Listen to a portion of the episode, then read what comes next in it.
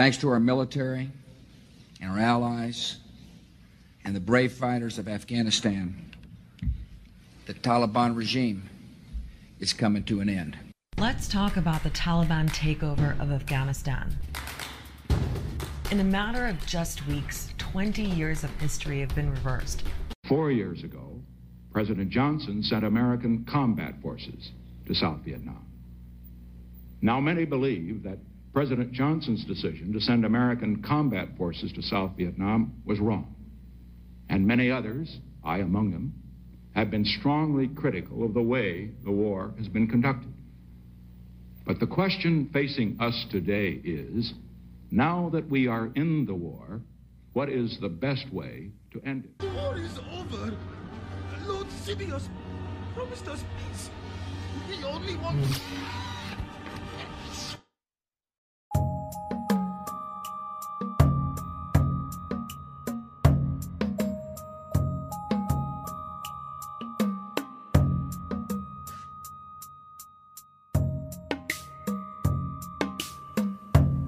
Welcome to A Conspiracy in the Force, the show where we examine parallel conspiracies in a galaxy far, far away and a galaxy not so far away. The show is designed as an introduction to modern day conspiracy theories by using Star Wars, one of the most beloved fictional universes, as a point of reference. Let's begin.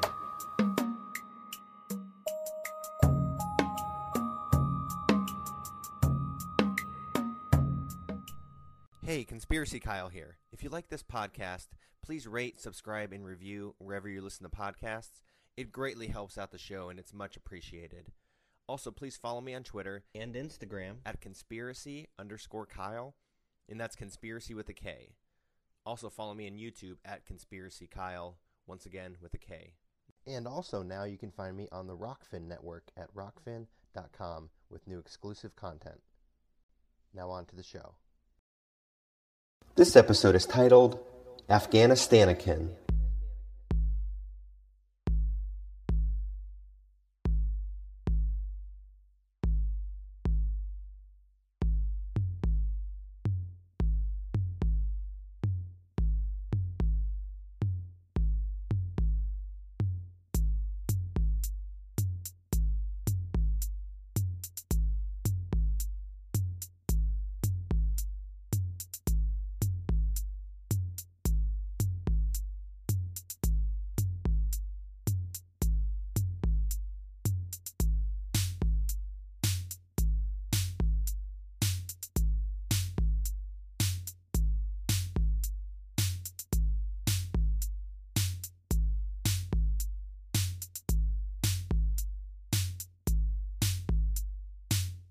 A few weeks ago, we witnessed the U.S. pull out all of their troops from Afghanistan in what can best be described as a complete debacle. U.S. citizens and U.S. allies were left behind, and the Afghan forces apparently were not able to take on the Taliban, who quickly rose back to power, and their government is now being legitimized again on a global scale. It's interesting when you look back to when the US first entered Afghanistan as part of the quote unquote war on terror in 2001. President George W. Bush at that time declared that the Taliban had been defeated. In a speech made on December 12, 2001, he said, quote, For several years, the people of Afghanistan have suffered under one of the most brutal regimes in modern history. A regime allied with terrorists and a regime at war with women. Thanks to our military and our allies and the brave fighters of Afghanistan, the Taliban regime is coming to an end. End quote.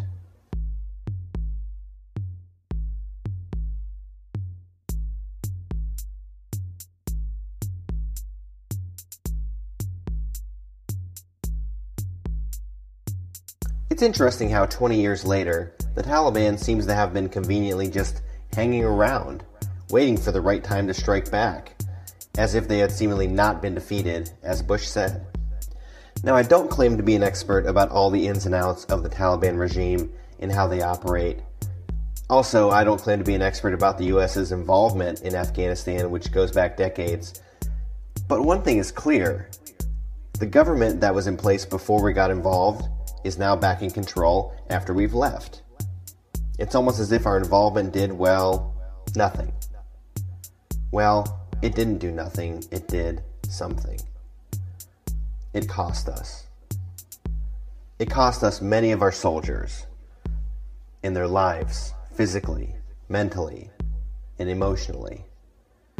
And it also had a financial toll. It cost an estimated $2.3 trillion in government spending. If you do the math, the war cost roughly $315 million a day that we were over there.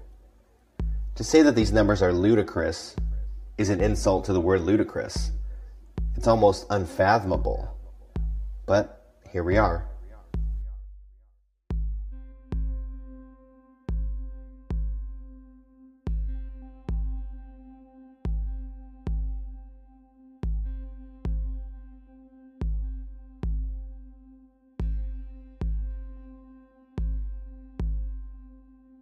Make an obvious parallel between the Afghanistan conflict and the Clone Wars conflict in Star Wars. The Clone Wars took place over a three year period of time, and at the end, these wars were essentially pointless. Palpatine had been manipulating both sides of the conflict, the Republic and the Separatist Alliance. And it really didn't matter who was ultimately victorious in any given war or battle. It didn't matter. Palpatine still won in the end. Here's a quote from the Revenge of the Sith novel. Quote, the Clone Wars were never an epic struggle. They were never intended to be. By fighting at all, the Jedi lost. End quote.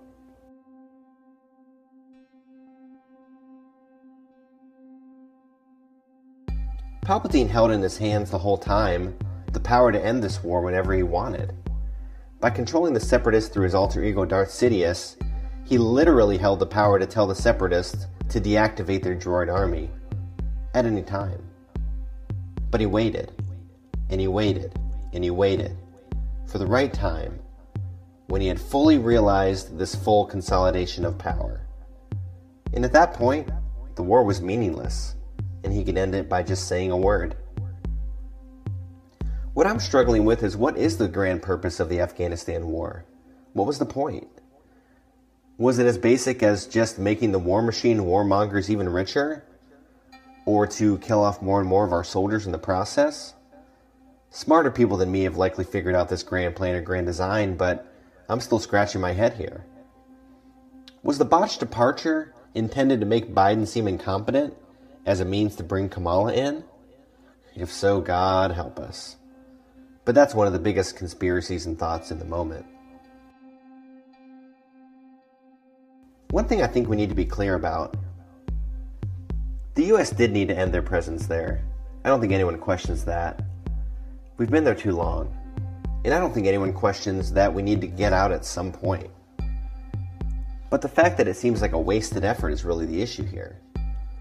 And plus, we left so many weapons and machinery there, we've essentially empowered our enemy and supplied them with fuel to continue their totalitarian regime.